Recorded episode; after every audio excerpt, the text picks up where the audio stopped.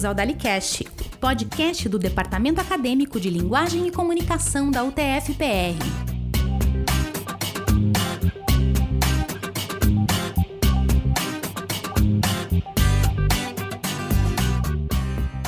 Alô, Lucas Rocha. É, estamos de volta com o DaliCast, a segunda parte do, do episódio aí que a gente está falando com o professor Zama, né?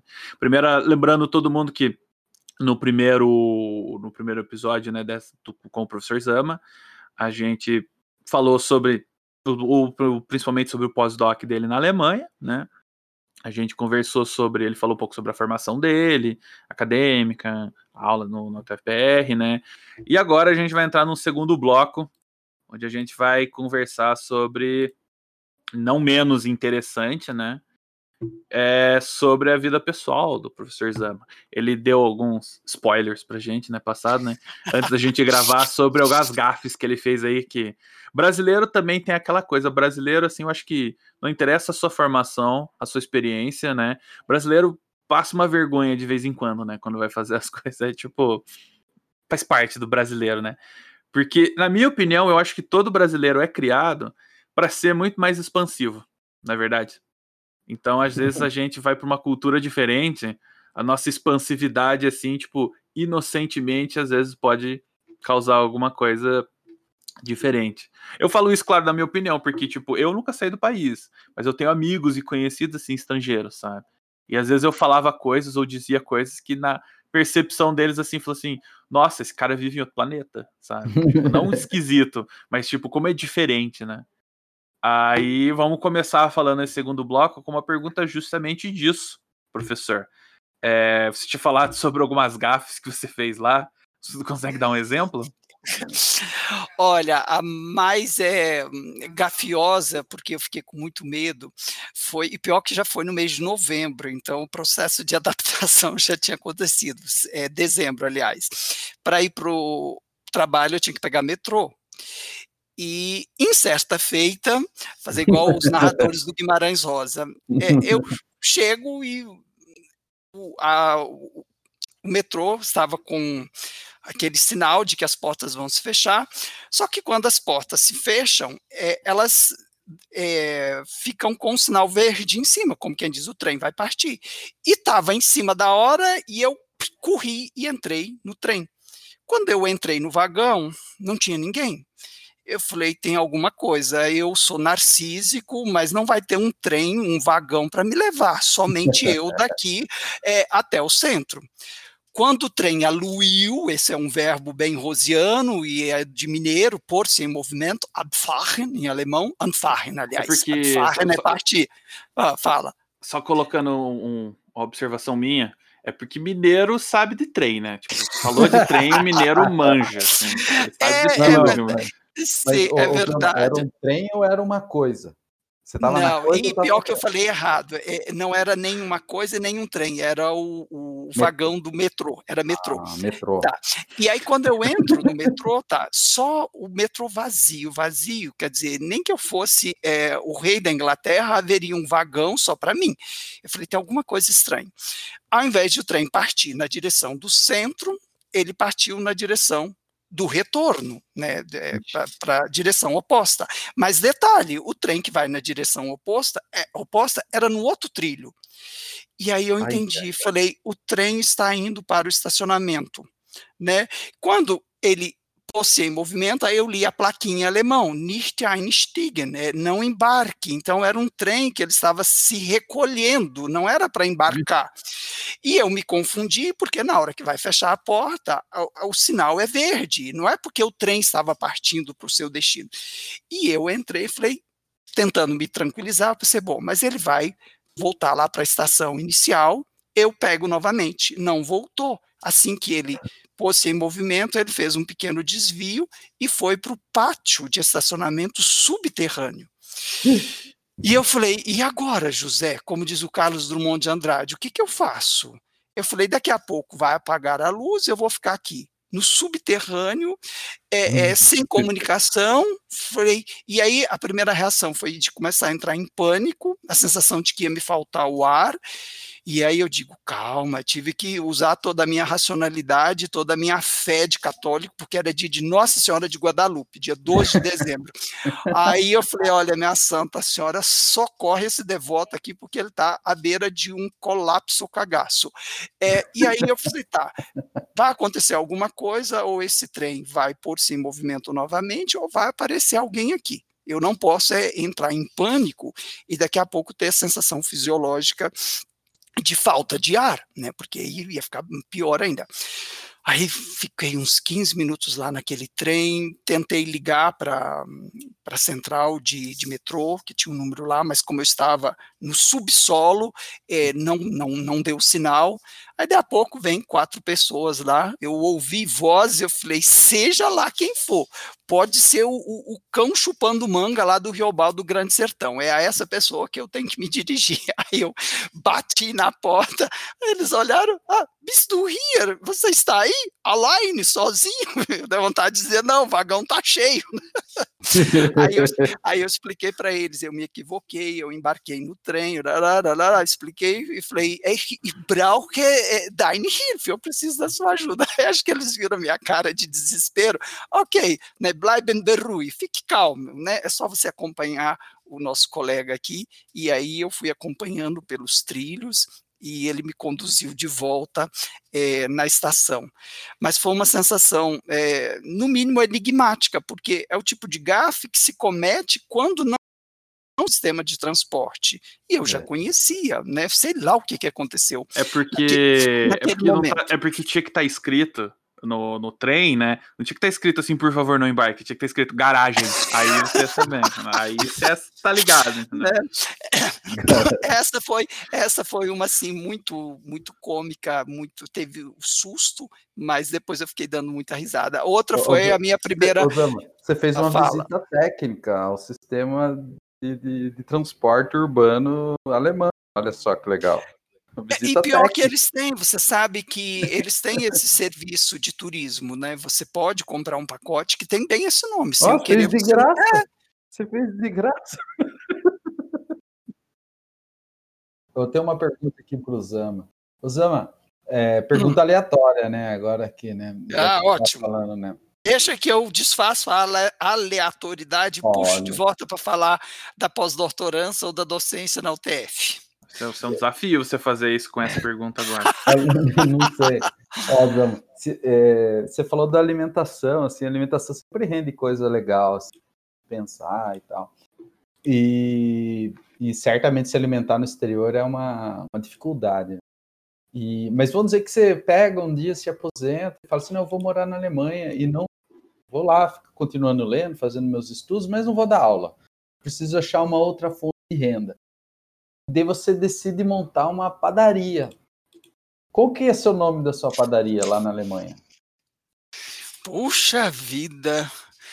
Olha, nunca tinha pensado nisso. Um Diadorim, será? Do Grande Sertão? Hum, não sei. Uma loja de queijo. É, não tinha pensado nisso, acho que não. Não vou botar nome.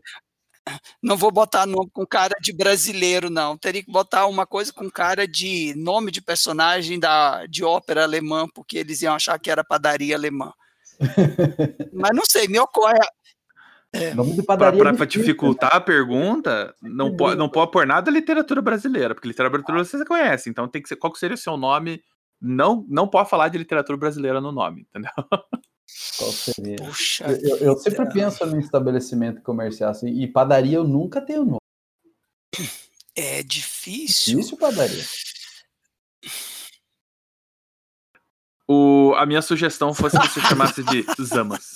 Zamas padaria. Né? Pois é. Não, e engraçado que no, no, campo do meu nome, um dos primeiros, antes de participar do colóquio na universidade, que foi a partir de outubro, quando o semestre foi reaberto. É, em setembro, eu participei do meu primeiro evento científico lá em Berlim, que foi o lançamento de um livro do supervisor. Ele estuda a história de Potsdam e dentro da história intelectual da cidade de Potsdam é a figura do grande pensador alemão Alexander von Humboldt. É, uhum. que deu aula, morou e deu aulas na, em Humboldt. Aí o Otmar Ette, que é o meu supervisor, ele ia lançar um livro e eu fui lá na é, Academia Berlinense Brandemburguense de Ciência e Arte. Tá bom, e termina a, a, a parte formal, tem o convescote, o coquetel, e eu vou conversar com outras pessoas que estavam lá, que são da literatura latino-americana. Quando eu falei o meu nome, eles associaram com o nome do escritor paraguaio que se chama Zama. É, e que o nome, o livro foi traduzido, foi feito filme agora, e eu não li o livro, porque estou esperando alguém me dar de presente, né? Mas acho que ah, não vai acontecer, não. É, e aí, quando eu falei do meu nome, eles. Não, é, é, é, é Zaine Aignename, o seu nome próprio. E eu, Ya, Sama, Zama. Eles, não, das está em, em Paraguai, romance, isso é um romance paraguai. E eu dizia, não, mas é o meu nome. Porque eles ficavam, como assim? O seu nome é igual o nome do nome do romance? Eu falei, é, sabe? E aí a gente ficou conversando lá sobre isso. Mas, é, no, pelo menos no mundo da literatura, o Lucas não fugiria muito, porque Zamas as pessoas iriam associar com o nome é, desse romance paraguaio é legal você ter falado do, do, Brasil, né? Tem que ficar explicando, não, meu nome, meu nome é Azama mesmo. Não, mas isso é, é, outra coisa. É porque, tipo, teria que explicar toda a, a carga cultural aí que existe no Brasil, que qualquer coisa é nome. No Brasil, se você pôr qual, qualquer barulho, som que for, o escrivão lá, ou quem vai registrar, vai falar, ok, né? Fazer o quê? E registra, e põe, sabe? Porque eu já conheci. Zama ainda é um nome assim que, tipo, se alguém falar é Zama, eu falar, ah, ter origem diferente, estrangeiro pode ser. Mas daí tem aquele nome assim que tem aquela marca brasileira. Eu estudei com um cara que o nome dele era Perry Gladson. Aí mistura tanta coisa junto aí, o som, o perigled, tipo, aí vira uma loucura, sabe? Mas aí imagino que na Alemanha seja um pouco mais diferente isso, né? Tenha, tipo, padrões assim onde os nomes seguem. Porque no Brasil, ah. qualquer coisa mas, tá valendo, Ama, né? Já então, que você falou disso, é, de onde vem seu nome? É, na minha cidade, em Patos de Minas, que é, fica no interior de Minas Gerais, uhum. o nome ele não é estranho, porque na década de 30, 40, houve é, um Zama que, na cidade vinculado à família, aquelas coisas da história do Brasil, da, das famílias que são políticas e elas ficam na gestão uhum. de um município durante muito tempo. Então, o cara geria o município, a nora geria a escola, é, o outro era o, o juiz de direito, e essa família, dessa família, tinha um que era professor e que era o Zama Maciel. Então, esse nome em Patos de Minas é nome de rua ah. e é nome de colégio. Então, lá o nome não causa nenhuma estranheza. E, e mas a origem do meu nome foi uma escolha, foi o meu pai quem escolheu, é, para homenagear o primo dele, é primo, irmão da avó, mas assim, é primo distante do meu pai, não é primo primeiro, e que era advogado, e que advogou num determinado momento lá por uma causa do meu pai. Então, a, a causa tramitou no, no fórum justamente no momento em que eu estava sendo gestado, e aí quando eu nasci, porque a causa tinha sido ganha pelo doutor Zama, então meu pai escolheu é, o nome dele para dar-me o nome. E eu pude conhecer, né, no, no meu trabalho em, em, no interior de Minas, em repartição pública, eu pude conhecer esse sujeito. Então é o nome não é estranho e no meu caso é, específico é a homenagem que o meu pai presta a esse advogado é, que era primo dele que trabalhou para o meu pai num, numa determinada é, encrenca só, lá eu... sobre terra.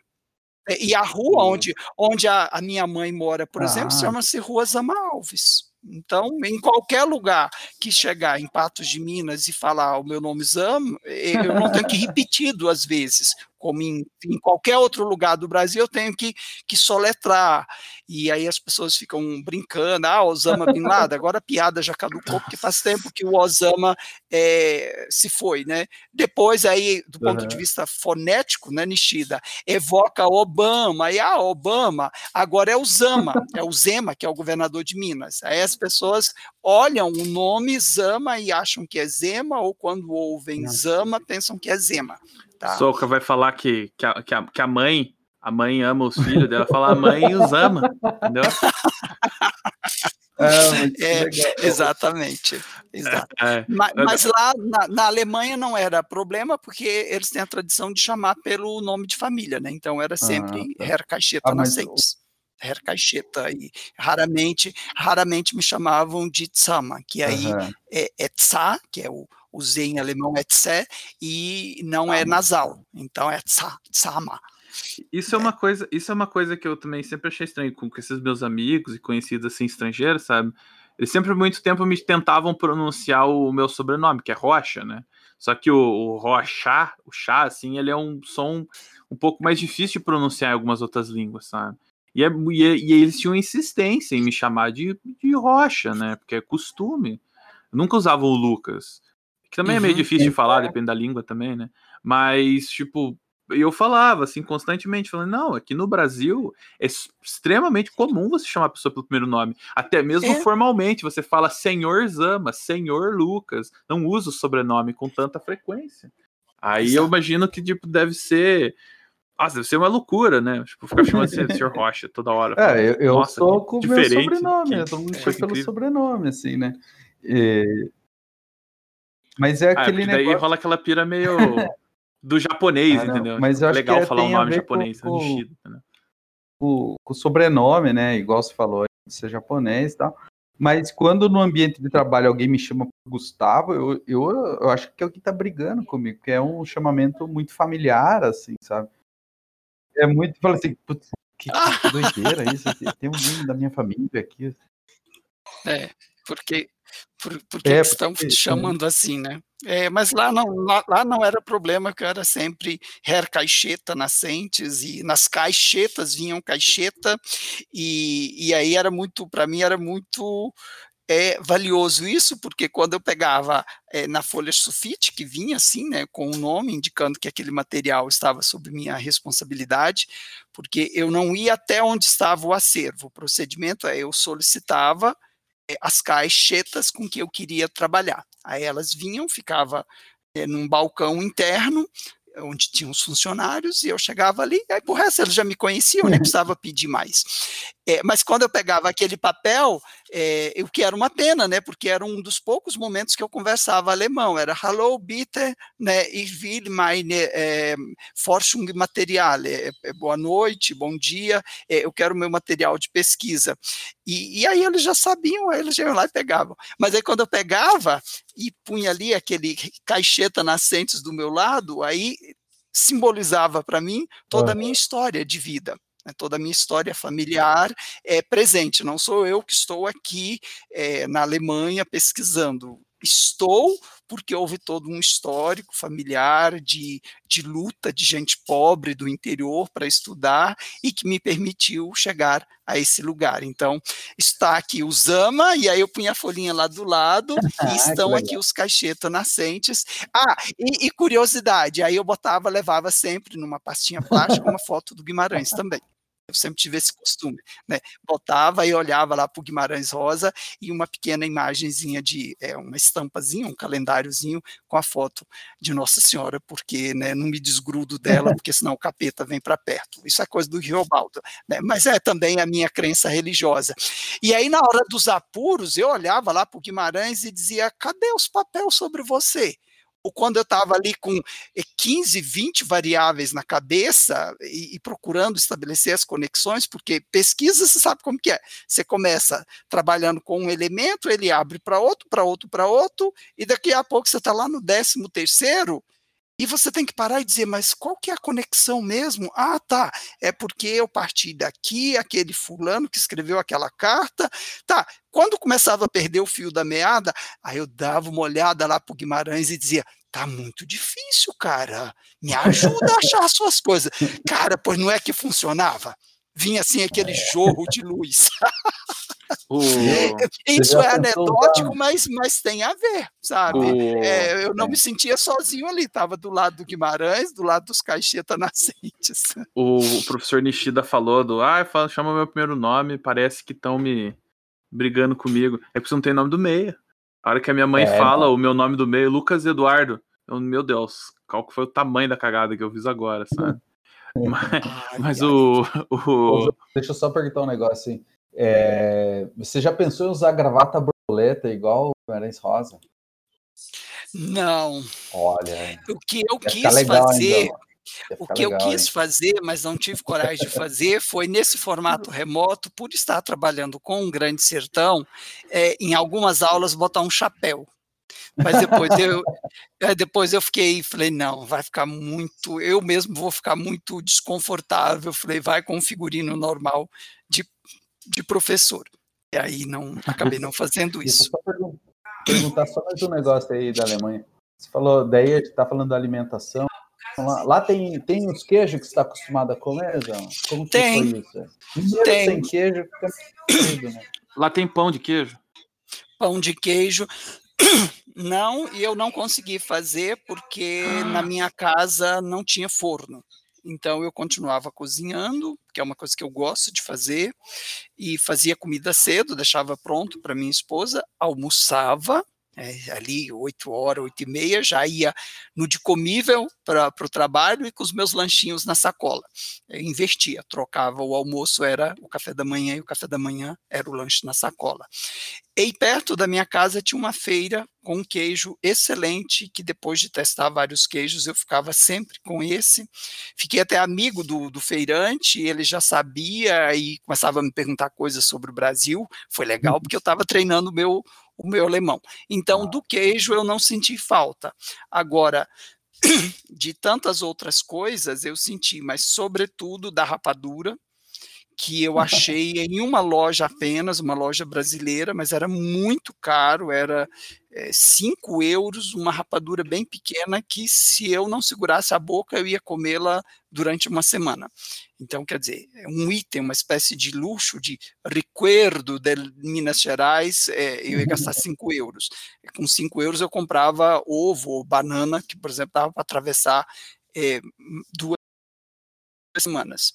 Então eu sentia muita falta disso, que é uma coisa que eu gosto, é, de farinha de milho, Farinha de que eu gosto pra caramba. É, E mi- mineiro não- sem e- farinha de milho não é mineiro, né? Não, Cara.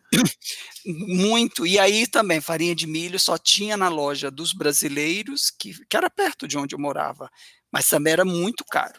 E aí farinha, farinha ela é um adendo, né? Você não faz um prato à base de farinha, quer dizer, pode fazer, mas via de regra você usa farinha para decorar o prato. E aí essas dessas coisas eu sentia muita saudade. E de carne bovina, porque eles têm muita carne, mas é sempre frango e porco, porco e frango, frango e porco. Eles carne têm to- ve- torresminho lá também, então, toda hora? Ou não? Não com esse formato, eu não lembro de ter, mas é muita carne de porco, eles têm muita, de diversos formatos, joelho de porco, barriga de porco, é, mas eh, se você quisesse comer carne vermelha, era muito caro e era difícil de encontrar nos supermercados. Aí quando achava era assim, é, 40 é, euros uma bandeja de 300 gramas. E manga, Nossa é Senhora. muito caro, porque é importado, né? Ah, é, eu, ia- eu ia Imagina pensar, você- né? Eu ia falar. É, você- é, o frango e o porco, eles produzem lá nas granjas deles. Agora, a carne vermelha, ela é importada. imagina. E é, manga. Manga, quando achava, uma manga custava 4 euros e com um selinho com um formato de estrela escrito assim, direct aos Brazilian, direto do Brasil, para dizer, para dizer é, é- é coisa nova. Aí eu olhava, e, e eu gosto muito de manga para sobremesa, Ah, eu para também adoro é, manga. é, enfeitar a salada de, de alface, de rúcula, fica bonito, né? Por causa do verde e amarelo. Aí a gente bota num prato branco esse cromatismo, deixa qualquer um com vontade de comer a salada. Mas caramba, 4 euros uma manga, e teve uma vez Nossa, que a minha é esposa comprou e nos arrependemos porque era aquela manga verde, então quando descasca ela não tá bonita e é meio murcha e sem gosto. Ui, Então aí deu para sentir saudades, viu? Professor Zama, eu tenho uma pergunta pra você, como, como mineiro, porque a minha avó era mineira, sabe? Hum. E daí, a minha avó era mineira e meu pai era. O meu, minha minha avó era mineira e meu avô era capixaba. Aí eles vieram aqui pro Paraná por motivos diferentes, né? O meu avô para plantar café e a minha avó, eu não me lembro. Mas no caso, uma coisa que a minha avó fazia, né? Que ela ensinou a minha mãe e as irmãs dela, sabe, a fazer, que é uma coisa assim que eu cresci a minha vida inteira achando que era super comum, todo mundo comia e era normal, mas toda vez que eu falo aqui no Paraná para as pessoas, sabe, elas dizem que é virado de banana, sabe? Ah, é? É, Ixi, eu tipo, também. Tipo, Que que virado, isso?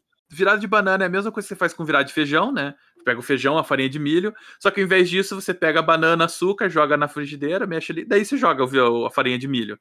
Aí funciona, tipo, é doce, é um doce, né?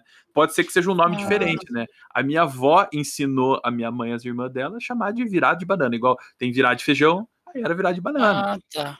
E daí Ah, eu não. não sei, eu nunca soube dizer se era uma coisa mineira, se era uma coisa da minha avó, da família dela, daí eu sempre quis pesquisar a respeito disso. Eu não sei, eu comia algo parecido quando estava em Minas, eh, na zona rural, porque é muito forte, que é algo parecido, mas é frito. Pega aquela banana que chamam de marmelo, banana da terra, é uma banana pequena e muito grossa, não é a banana caturra. E aí, quando ela está bem madura, pica eh, a- em cubinhos e joga na gordura bem quente, aí ela vai fritar e ficar rosada, e depois sim, aí você joga farinha de milho e açúcar por cima e come.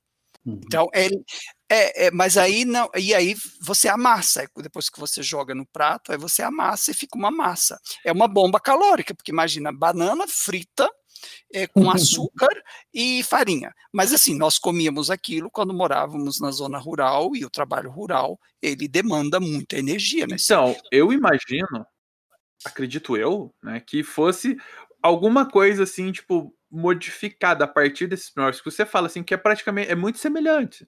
É, É. simplesmente a banana, que você frita ela, é na frigideira, só que você coloca um pouco, pouco óleo, né, só para ela dar aquela aquela amolecida, né? Aí você joga o açúcar e a farinha também, sabe? Daí, daí moe ali na frigideira mesmo e serve como, tipo, um doce, É. assim, tipo, como se fosse virado de feijão.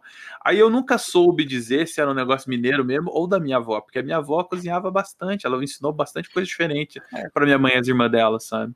Mas aí, falando com o mineiro também, é tipo, saber disso. Porque a É. minha avó morreu antes de eu ser velho o suficiente para perguntar isso para ela, sabe? E a minha mãe e as minhas irmãs, eu pergunto para elas, elas não sabem de nada. Eu pergunto, mãe, de onde que é a receita? Não sei o que. Da minha fala, ah, não sei, a tua avó que me ensinou a fazer, eu faço. Entendeu? Aí, daí, minha mãe e todas as irmãs delas fazem. E daí eu como, fazia girar de banana, daí agora eu tô começando a achar que é um bagulho meio da minha família, sabe? É uma É, receita mas da pode, pode ser, porque se a pessoa tem o, o costume de cozinhar, quem tem o costume e gosta, ele acaba inventando pratos. E aí, para quem é daquela família e depois sai e vai para outro estado, a pessoa generaliza e diz que é do mineiro, mas não é. É da, daquela família. Olha só que, que loucura, aprendendo coisas novas aí todo dia. Eu adoro. Já falei isso no Dalicast. Dalicast é cultura, alta cultura, meu, sempre. E falando em alta cultura, deixa eu fazer uma última pergunta aleatória para o Zama aqui. Viu, Zama? Ah, falando de mineiro, falando de comida, né? Falando de tudo isso, falando da Alemanha, né? Me vem a seguinte pergunta, assim. Zama, se, se o Freud fosse mineiro, né? Se o Freud fosse mineiro e, e tivesse desenvolvido a teoria dele eh, enquanto ele estivesse aqui, né, no Brasil, quando ele fa- fosse falar do complexo de Édipo, você acha que ele trocaria a figura da mãe por um queijo, assim? Meia pura. Olha, capaz que sim. E aí, em sendo a mãe um queijo, era bem provável que ele ia dizer que o pai ia ser a goiabada. E que o menino surge desse casadinho. Por isso que quando ele começa a crescer, ele quer empurrar a goiabada para lá, porque ele gosta demais de queijo. Ah, muito. Olha só, hein? Complexo de No É, Julieta. a, a lá mineira. Agora, é bem provável que talvez também ele pudesse substituir né, o temor ao pai pelo temor ao diabo, porque já me disseram várias vezes que mineiro é muito católico, é muito é, religioso. Eu digo, mas claro que tem que ser religioso, porque acho que é o povo que mais tem medo do capeta, é o mineiro. Né? Então, na exata medida do, cape, do, do medo do, do cão, vem é, a devoção a um santo da tradição católica ou a prática de louvar o Senhor e de benzer e de rezar salmos, trechos bíblicos de manhã, para poder afugentar é, o cão. Então é bem provável que seria ou a goiabada afugentando é, coladinha ao queijo, casadinho, e aí o menininho tentando ali, né? É, interpor-se é, entre essa cola tão saborosa. É, mas é bem provável também que, ao invés de temor da castração e temor ao pai, o Freud ressignificaria e colocaria temor ao diabo. Mas não tinha pensado nisso, né? O, o, que é que seria uma versão psicanalítica feita em Minas Gerais? Me admira, né? Como, como, como a, a pergunta de, entre aspas, alta cultura, né, do professor Nishida, deu, deu, deu milhagem, né, para falar sobre, né? É. Agora, o que eu posso dizer, Nishida, é que é, mineiro fazendo análise é uma beleza para os psicanalistas, porque nós gostamos muito de contar caso, de falar, ah, e isso é a essência do trabalho analítico. Nós lidamos com a palavra do paciente. Quando o paciente deita no divã e não fala, nós ouvimos o silêncio dele, porque uma sessão de análise não é uma entrevista, pergunta e resposta. É quem uhum. conduz é o paciente com seu discurso. Se ele decide não falar, nós acolhemos o silêncio dele. Né? Agora, ter paciente mineiro, ou no caso da minha analista que me acompanhou durante tanto tempo, é uma beleza, porque a gente desata a falação do, da contação de caso e quando vê a sessão já acabou. O analista que tem que dizer, ok, eine Pause bitte, uma pausazinha aí, como quem diz, eu estou me perdendo aqui em tantas narrativas. É, então, uma psicanálise mineira, ela é muito, é, ela flui porque o mineiro é de falar pelos cotovelos. Mineiro arredio na conversa, não sei não, é bem provável que tenha um pé fincado nas araucárias. Viu, Nossa, então, então Zama, faz um Oi. livro aí, um, um, mineiro no divã, aí ó, os caos aí. Tipo o é... de Bagé, sabe? É, exatamente. Dá para botar uns. Dá para botar uns, uns bons causos. Você ah, vai fala. falando sobre tipo coisa do, do mineiro, assim, nossa, tipo, a minha avó era, ela era, tipo, muito na dela, muito silenciosa, assim, tipo, meu Deus, o que, que aconteceu com aquela mulher na vida dela, então? Porque, meu Deus, tipo, ela era diferente. O, eu, eu conheci outro, vários outros mineiros, e eles entram desse padrão, eles falam bastante, conversa muito, anedota, só que a minha avó não, tipo, não sei, ela fazia virar de banana e fazia, sei lá, ela era uma mineira diferente, uma mineira diferenciada. Mas é porque eu acho que ela viveu pouco tempo lá também, então acho que né? Varia é. muito esse tipo de coisa, né? É, e, e na, na Alemanha foi uma das coisas que eu senti nos dois primeiros meses, e depois eu vi que eu estava também com uma expectativa irreal. É, é justamente esses, esses momentos de, de, interlocução, porque em casa eu converso muito, na UTFPR sempre fui de conversar com os colegas, intencional, não é só por mineirice, mas é por uma convicção teórica da importância da conversa para se criar laços de amizade, e esses laços laços de amizades cultivados no, intervalo, na, no momento em que eu estou ali é, em permanência, o colega também, esses laços eles favorecem o trabalho coletivo é, do departamento. Né? Você não fica estranho com o seu colega. Enquanto, então, quando você tem que ir para uma banca de TCC, por exemplo, e você se posiciona fazendo críticas a um TCC que foi orientado pelo seu colega, esse lastro de amizade facilita. Uhum. E com os alunos também, a mesma postura de conversar nos corredores, no antes da aula, como uma forma é, humanitária, né, de respeito ao outro, e a conversa ela nos aproxima, como forma de justificar para o aluno as minhas posições pedagógicas, é, por que, que eu estou cobrando tanto, por que, que a prova é assim, assim, assim, assado, ou às vezes continua a aula depois da conversa. Então, eu sempre fiz isso. E levei isso para a Alemanha achando que eu ia conversar muito com o povo, é, nas, não com os alemães, porque o contato com o alemão era muito pequeno, é. os funcionários do instituto, mas lá é local de trabalho, você não tem tempo de conversar, porque ali é uma coisa formal, está todo mundo sobre a pressão do tempo, e os vínculos que eu fui criando são com pesquisadores latino-americanos que faziam as suas é, pesquisas de doutorado ou de pós-doutorado no instituto. Esse instituto ele tem acervo sobre história, geografia, ciência política e literatura. Não é só literatura. E aí eu queria conversar, né? Assim, contar caso, mas fui esmorecendo logo, porque não dava para fazer isso na hora do intervalo, cada um fazia o intervalo na hora que queria. é, eu não falo espanhol, às vezes os latino-americanos não falavam alemão, e às vezes que eu tentei fazer isso, é, não deu certo. Sabe quando a prosa não rola?